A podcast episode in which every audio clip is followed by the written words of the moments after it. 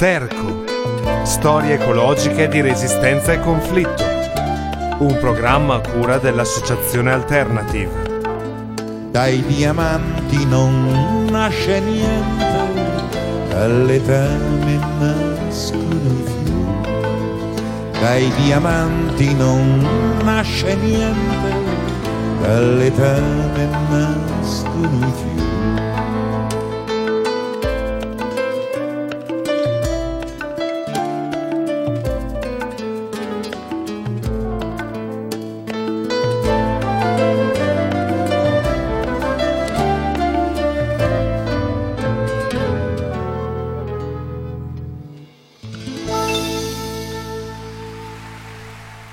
Ciao a tutte e tutti, benvenuti a una nuova puntata di Sterco, storie ecologiche di resistenza e conflitto. E in questa puntata il tema di cui vorremmo parlare è animalismo e, mh, correlato a questo, il tema dello specismo. E vorremmo farlo a partire da un caso, una serie di casi che sono correlati alla militanza dell'Animal Liberation Front, che è una, diciamo, sigla sotto cui vanno vari gruppi o a volte composti anche da poche persone o da individui che agiscono secondo una serie di principi eh, e che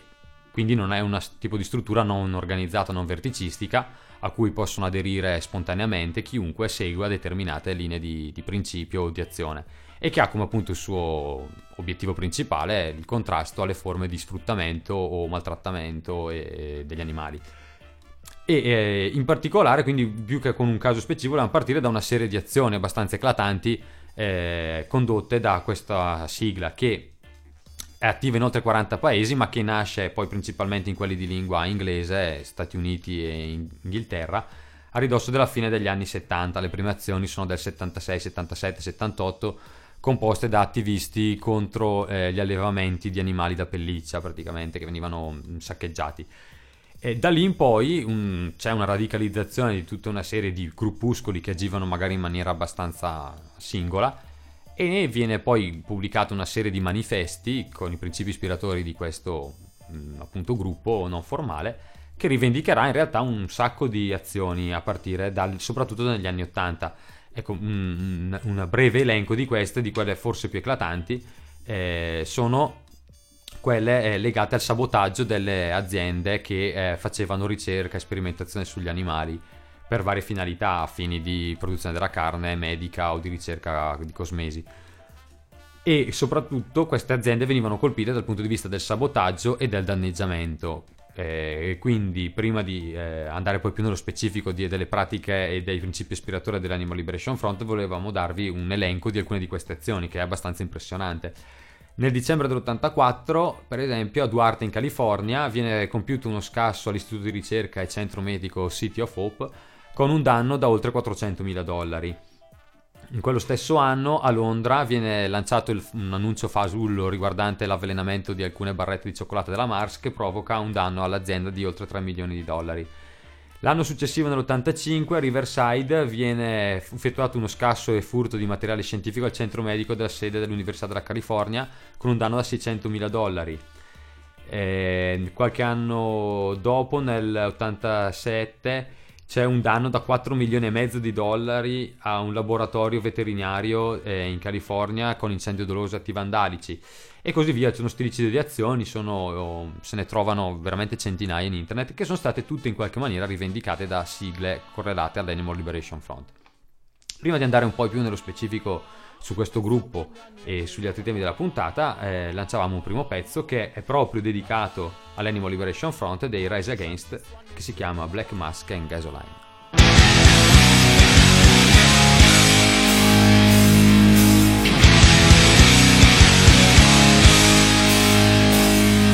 Simply because you can breathe doesn't mean you're alive or that you really live. This life has taken its toll. She just doesn't know how much more she can give. But here, at the top of the world, where I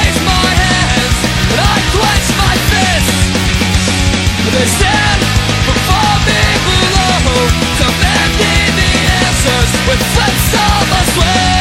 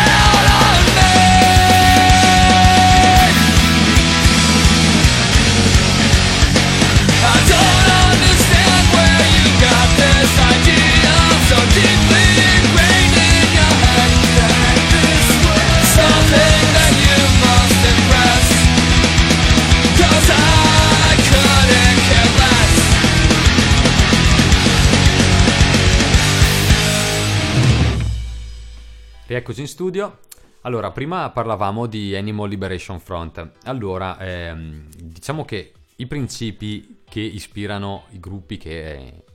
in qualche maniera compiono azioni e le rivendicano a nome dell'Animal Liberation Front lo fanno seguendo i, questi principi. Allora, il primo è quello di cercare di infliggere un danno economico a coloro che in qualche maniera si approfittano delle sofferenze e dello sfruttamento degli animali. Il secondo è cercare di liberare gli animali dai luoghi in cui sono detenuti e in cui sono sfruttati, come i laboratori, gli allevamenti e così via. Il secondo, cioè il terzo principio è quello che le azioni devono cercare di rivelare anche e eh, dimostrare al mondo eh, gli orrori compiuti, eh, gli abusi subiti dagli animali. Che tra l'altro eh, io dico a livello personale, è stata un'esperienza comunque il, il navigare attraverso varie di... ci sono una marea di video su YouTube che potete vedere di variazioni dell'Animal Liberation Front che comunque, eh, al di là appunto poi delle diverse opinioni che si possono avere su, su, questi temi, sono comunque abbastanza impressionanti per quello che si vede rispetto a determinate pratiche di ricerca o di allevamento o sfruttamento appunto degli animali in molti casi non tra l'altro per fini medici ma per fini puramente commerciali come può essere la cosmesi, la produzione di pellicce o cose del genere.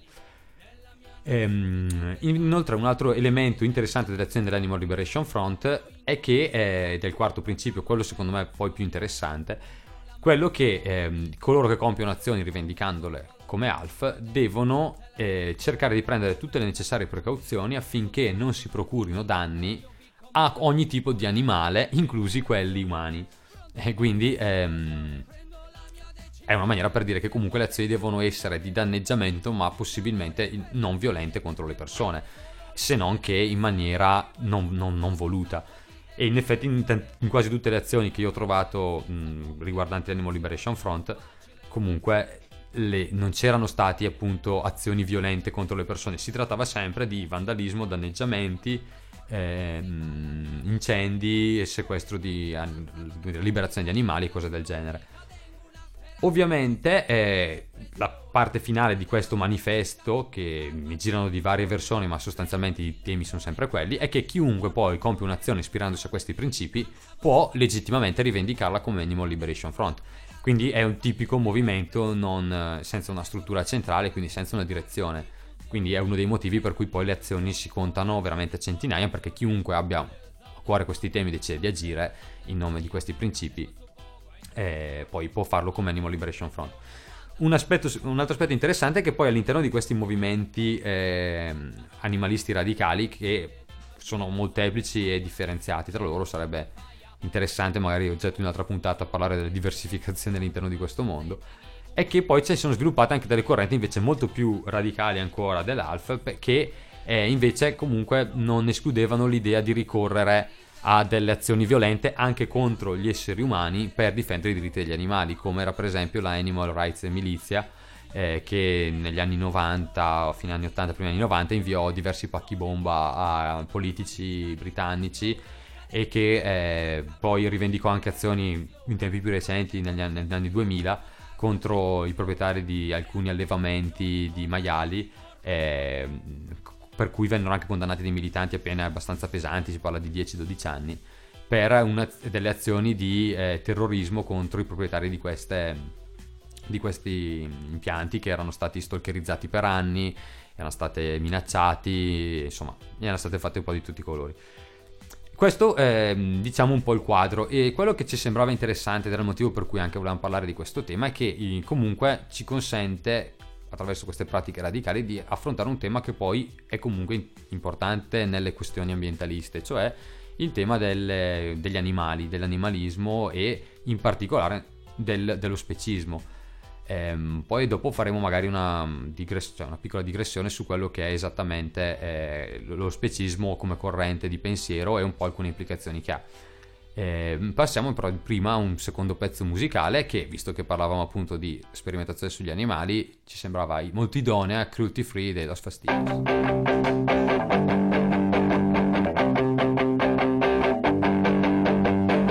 Dimmi cosa provi quando inserisci un elettrodo nella testa di un gatto, dimmi cosa provi quando Induci una malattia nel corpo di un cane sano Quando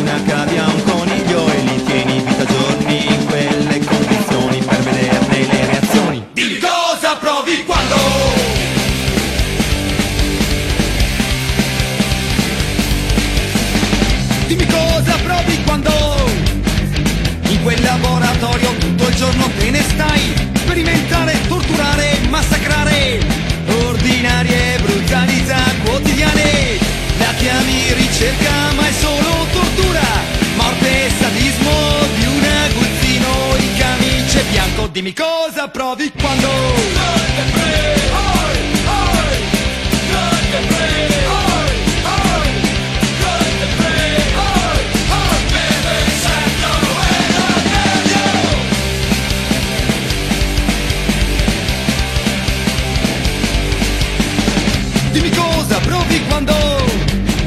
La sera torni a casa e c'è un bambino che ti aspetta, un figlio che aspetta un te lo coccoli, lo chiami cucciolotto, cucciolotto com'era quella scimmia. Alla quale cucito le palpebre degli occhi e installato. Un sonar nel cervello, dimmi cosa provi quando? Nulla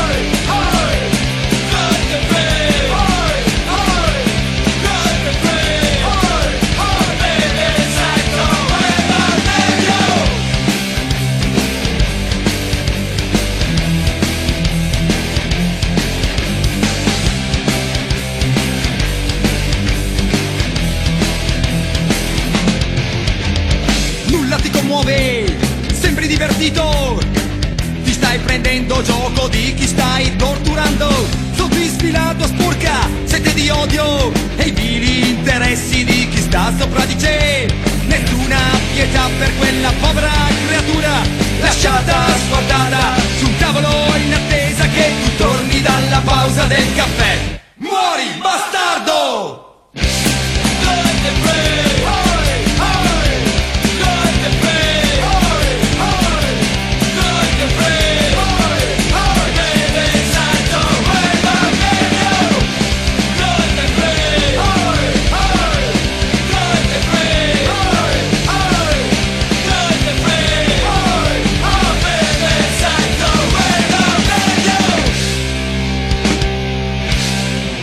Rieccoci in studio. Allora, prima parlavamo mm, appunto di specismo.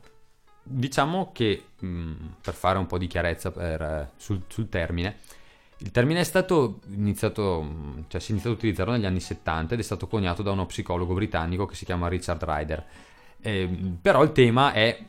è comunque precedente perché eh, i primi dibattiti attorno ai diritti degli animali possono essere ricondotti a Jeremy Bentham intorno alla fine del XVIII secolo. Ed è una storia secondo noi interessante da raccontare perché i primi dibattiti che avvengono attorno ai diritti degli animali sono correlati al fatto che eh, nel momento in cui ci fu la liberazione degli schiavi e la fine della schiavitù, eh, ci si pose, che contando che gli schiavi erano considerati come degli oggetti e degli animali, o alla stregua di animali, nel momento in cui si riconobbe a degli esseri umani considerati fino a poco tempo prima oggetti animali dei diritti, ci si pose, o alcuni si posero la domanda, a livello principalmente filosofico di diritto, se quindi anche altri esseri um, viventi considerati come oggetti fossero titolari in una qualche maniera di diritti. Mm, ovviamente il tema era posto eh, principalmente sul, eh, almeno da Bentham, sul fatto che questi esseri fossero in grado di provare dei sentimenti e, e de- e delle emozioni, soprattutto la capacità di provare il piacere e il dolore, che nel- nella concezione di Bentham era un po' l'origine del movente dell'agire morale di un individuo e che quindi in qualche maniera anche gli animali fossero titolari di una forma di soggettività. Questo ovviamente poi non implicava, almeno nella visione originaria di questi filosofi, l'idea che gli animali non dovessero essere sfruttati in una qualche maniera dagli esseri umani anche solo per essere, diciamo, mangiati, ma ehm, implicava il fatto che se dello sfruttamento verso animali doveva esserci, questo deve essere in qualche maniera, diciamo, rispettoso, che se si doveva uccidere un animale per mangiarlo lo si doveva fare in una maniera il meno cruenta possibile e che, contando che era un'epoca in cui se il proprietario di un cane voleva ucciderlo per il semplice fatto che voleva ucciderlo, essendo sua proprietà un oggetto, quello lo poteva assolutamente fare. Quindi era prim- l'inizio di un dibattito in cui si riconoscono agli animali perlomeno una forma di tutela da forme di abuso o di violenza assolutamente arbitrarie. Diciamo che quindi sull'evoluzione poi di queste mh, concezioni filosofiche, negli anni 70 alcuni eh, dei militanti animalisti iniziano a parlare appunto di specismo e in particolare appunto questo Ryder che era un, un attivista per la, la liberazione animale che conia il termine da razzismo e sessismo. E quindi lui eh, dice che così come nel razzismo e nel sessismo la razza e il sesso sono elemento attraverso cui si compie una discriminazione, attraverso lo specismo la specie è un elemento attraverso il cui si discriminano altri esseri viventi, perché nella concezione, diciamo, classica dello specismo, il, il pregiudizio è quello che gli esseri umani siano in qualche maniera superiori e privilegiati in quanto tali e che in tutta una serie di situazioni la sofferenza e lo sfruttamento degli animali debba essere legittimato per il semplice fatto che è a vantaggio dell'Homo sapiens in quanto tale e che in più gli animali siano comunque eh, privi di una titolarità di, mm, mm dire, di, di sentimenti, di azioni, di volontà di agire, di capacità anche di relazione o di scelta. Ovviamente poi ecco questo ha avuto una fortissima influenza su moltissimi movimenti animalisti che poi si sono evoluti con diverse sfaccettature più o meno radicali. Quello che secondo me è molto interessante di questo tipo di tematica è che poi pone comunque un tema che mh, mm, è centrale in tantissime questioni ambientali, ovvero quello che l'uso che il capitalismo fa degli animali e il come eh, le forme di vita vengano sfruttate per processi di creazione di valore. L'allevamento è forse l'esempio più macroscopico di, di, di, questa, di questo, perché indipendentemente che uno pensi che poi sia legittimo o non legittimo mangiarsi gli animali, è ovvio che c'è una differenza immensa tra quello che poteva essere l'allevamento di alcuni animali in certe culture contadine che avevano riti di restituzione piuttosto che di eh, cura di un certo, di un certo modo degli animali rispetto alla meccanizzazione e industrializzazione dell'ingrassamento, sfruttamento, uccisione, macellazione degli animali. Mi riallaccio subito a quanto ha detto Joe eh, poco fa, soprattutto relativamente alla questione dell'allevamento, anzi, eh, visto che eh, la mia formazione è una formazione di tipo antropologico, una delle questioni importanti, fondamentali che l'antropologia ha posto rispetto all'origine della società umana va ricercata proprio nel rapporto costitutivo tra uomo e animale. Provo a spiegarmi meglio. La società umana eh, diversi millenni fa ha avuto inizio proprio nel momento in cui eh, è avvenuta una, una separazione dei lavori e da una società principalmente di cacciatori e raccoglitori si è passata a una società agricola e di eh, allevamento. E agricoltura e allevamento per migliaia di, a- di anni hanno viaggiato eh, legate in maniera eh, indissolubile, talmente indissolubile che eh, nelle zone a eh, più antica antropo- antropizzazione, come ad esempio l'Europa, gli stessi ambienti naturali, la stessa biodiversità eh, selvatica si è coevoluta in rapporto con eh, quei sistemi agropastorali di lungo termine che hanno caratterizzato poi la storia di ogni singolo territorio. È successo un fatto poi, e ci ritorniamo spesso su eh, nelle nostre trasmissioni, ossia è intervenuto il modello capitalista che ha eh, trasformato il rapporto, anche il rapporto tra eh, uomo e animale, non solo quindi il rapporto uomo-natura. E in questo senso ha slegato eh, i, eh, l'allevamento, ha slegato questa attività che possiamo chiamare, che definiamo in maniera abbastanza grezza, eh, tradizionali. E le ha poste su un binario che le ha separate da, eh, dal loro essere eh, elementi che si eh, necessitano di una loro eh, rigenerazione. E li ha ovviamente messi nel tritacarne del mercato e ha trasformato l'allevamento in un'industria dalla quale ovviamente eh, la massimizzazione del profitto è l'elemento fondamentale. Questo è un po' eh, un nodo sul quale chiaramente bisogna, bisogna riflettere per eh, venire a capo delle problematiche ambientali che ci troviamo ad affrontare in questo particolare momento storico. Sì, anche perché poi molte delle problematiche ambientali che abbiamo appunto di fronte sono strettamente correlate a quella maniera che il capitalismo ha di sfruttare l'animale. Perché poi, come eh, alcuni dei teorici a noi cari ci ricordano, eh, il processo di sfruttamento dell'uomo sulla natura ha tra i suoi river- dire, riflessioni uno lo sfruttamento dell'uomo sull'uomo, ma anche lo sfruttamento dell'uomo sull'animale. E al di là appunto poi di determinate sensibilità etiche che mh, sono secondo noi eh, sicuramente legittime e, e difendibilissime, eh, ma diciamo anche ah, dal punto di vista di chi magari queste sensibilità rispetto ai diritti o la, possi- la, possibilità che gli animali abbiano di essere affrancati da determinate forme di sofferenza che comunque l'uso che noi ne facciamo gli, gli produce.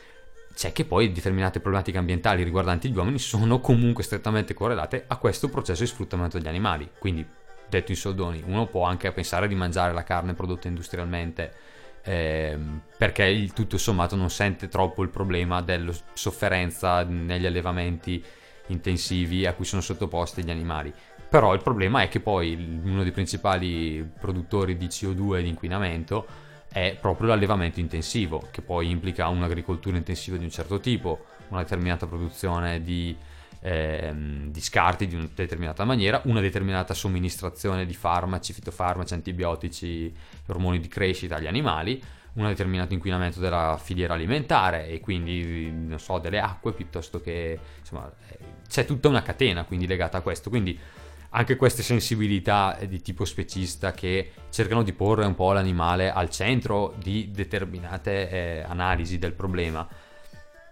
eh, hanno comunque secondo noi l'importanza di porre un, un, tipo di problematica che chi vuole parlare di una trasformazione in senso ecologista del mondo deve comunque affrontare perché non è comunque pensabile che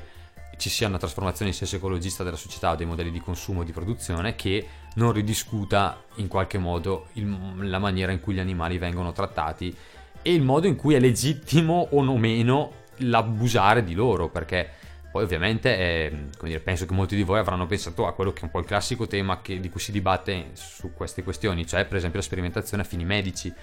Eh, beh, innanzitutto poi ci sarebbe da chiarire che poi tantissima sperimentazione fatta sugli animali è per fini puramente economici, quindi non si sta parlando magari della ricerca di farmaci che possono salvare la vita, ma magari si sta parlando della ricerca per la cosmesi piuttosto che per prodotti commerciali. E comunque anche quando poi si parla di eh, temi così sensibili che poi vanno a toccare la bioetica, quindi eh, insomma ci rendiamo conto che sono temi che non si possono sviluppare nell'arco di un programma di mezz'ora, però pongono comunque l'accento su una questione importante, cioè fino a che punto è legittimo eh, come dire, influire sulle vite che ci circondano, anche non umane, sul biosistema che abbiamo attorno, che è un tema comunque che chi vuole trasformare la realtà deve porsi per in caso ridefinire in che maniera è legittimo o no sfruttare il mondo animale e in che modo farlo. Ecco, sull'onda di queste eh, considerazioni che speriamo vi abbiano ispirato le riflessioni, vi lasciamo, vi diamo appuntamento la prossima settimana e vi lasciamo con un pezzo di De André sul gorilla. Sulla piazza d'una città la gente guardava con ammirazione un gorilla portato là dagli zingari d'un baraccone con poco senso del pudore le comari di quel rione contemplavano l'animale, non dico come, non dico dove, attenti al gorilla.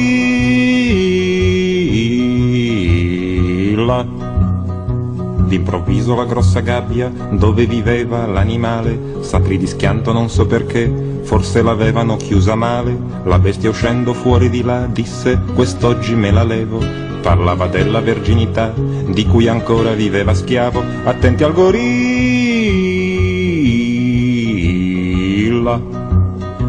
Il padrone si mise a urlare, il mio gorilla fate attenzione, non ha veduto mai una scimmia, potrebbe fare confusione. Tutti presenti a questo punto fuggirono in ogni direzione, anche le donne dimostrando la differenza tra idea e azione. Attenti al gorilla. Tutta la gente corre di fretta, di qua e di là con grande foga, si attardano solo una vecchietta e un giovane giudice con la toga. Visto che gli altri avevano squagliato, il quadrumane accelerò e sulla vecchia e sul magistrato con quattro salti si portò, attenti al gorilla.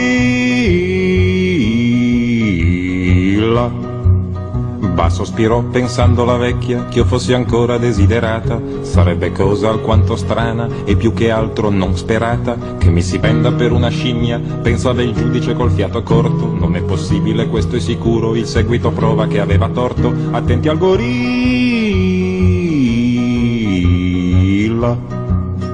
Se qualcuno di voi dovesse, costretto con le spalle al muro, violare un giudice od una vecchia, della sua scelta sarei sicuro, ma si dà il caso che il gorilla, considerato un grandioso fusto da chi l'ha provato, però non brilla, né per lo spirito né per il gusto, attenti al gorilla.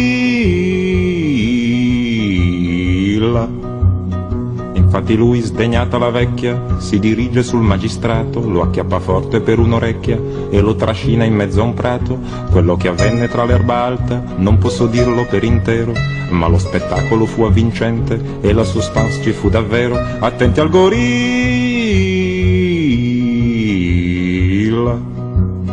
Dirò soltanto che sul più bello dello spiacevole e cupo dramma piangeva il giudice come un vitello, negli intervalli gridava mamma, gridava mamma come quel tale cui il giorno prima come ad un pollo, con una sentenza un po' originale, aveva fatto tagliare il collo, attenti al gorilla.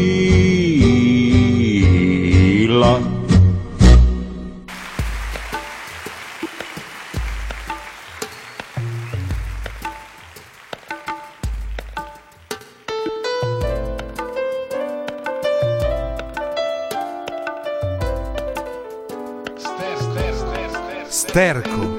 Storie ecologiche di resistenza e conflitto. Un programma a cura dell'Associazione Alternative. Dai diamanti non nasce niente, all'etame nascono i fiori. Dai diamanti non nasce niente, all'etame nascono i fiori.